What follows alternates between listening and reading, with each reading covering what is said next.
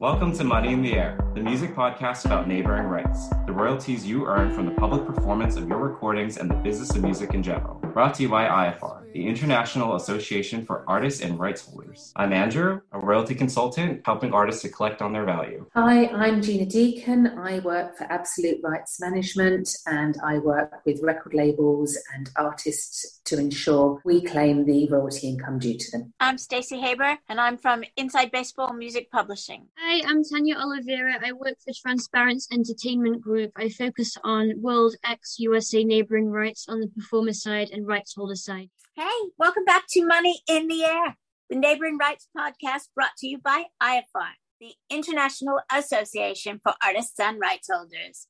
Can we please talk about how do you get an ISRC code?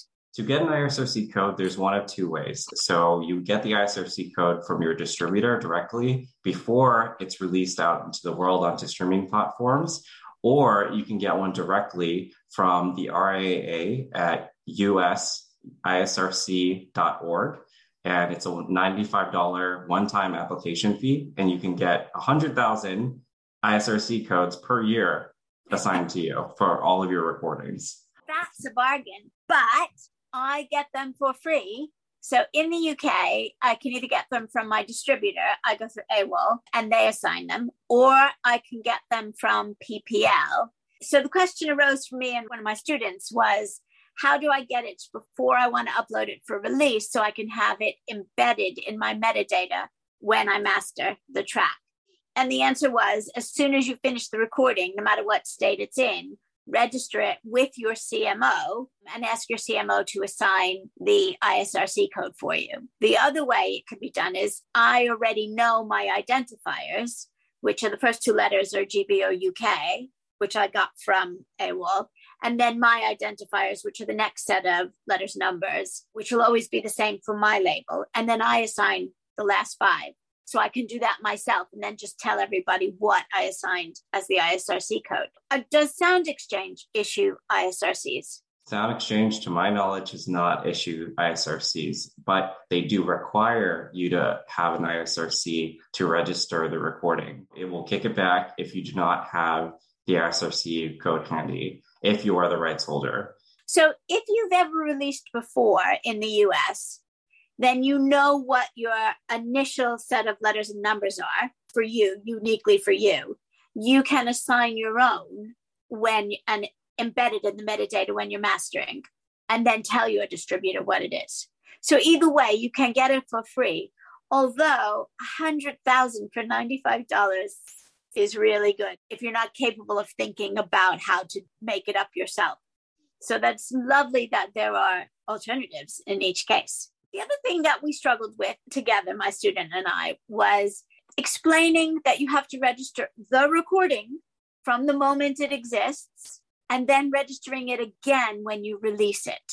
You, it's certainly a PPL. You need both registrations before a performer can claim. Is it the same at SoundExchange? No, it's not. That's interesting to me. At SoundExchange, you would register it once as the rights holder and then it's will be automatically claimed to your account through that process. And then you have to go and claim the performer side as well. But there's no double registrations for a registration and a release. So can you explain that a little bit more what that is all about? Yeah. So i advise whenever you're in the studio before you're about to leave go to ppl and register the recording. Get your isrc number get all the information that you have in there. You don't have to put a release date in. When you subsequently release it, then you go back and you register the release. It can be done all at the same time. If you're registering it post release or once you have a release date, that's fine.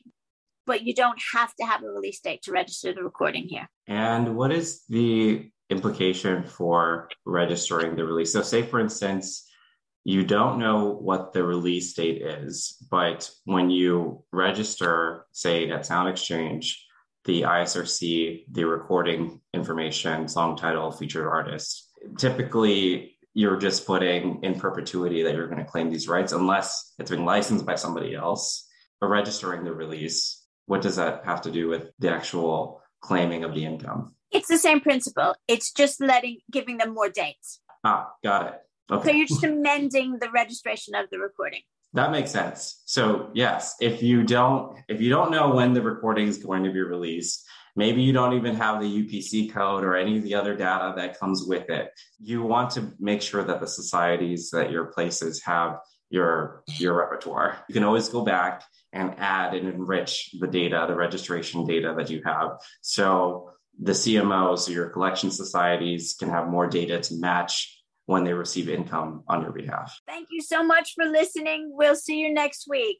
And remember, go to www.iafar.co.uk and hit that join now button.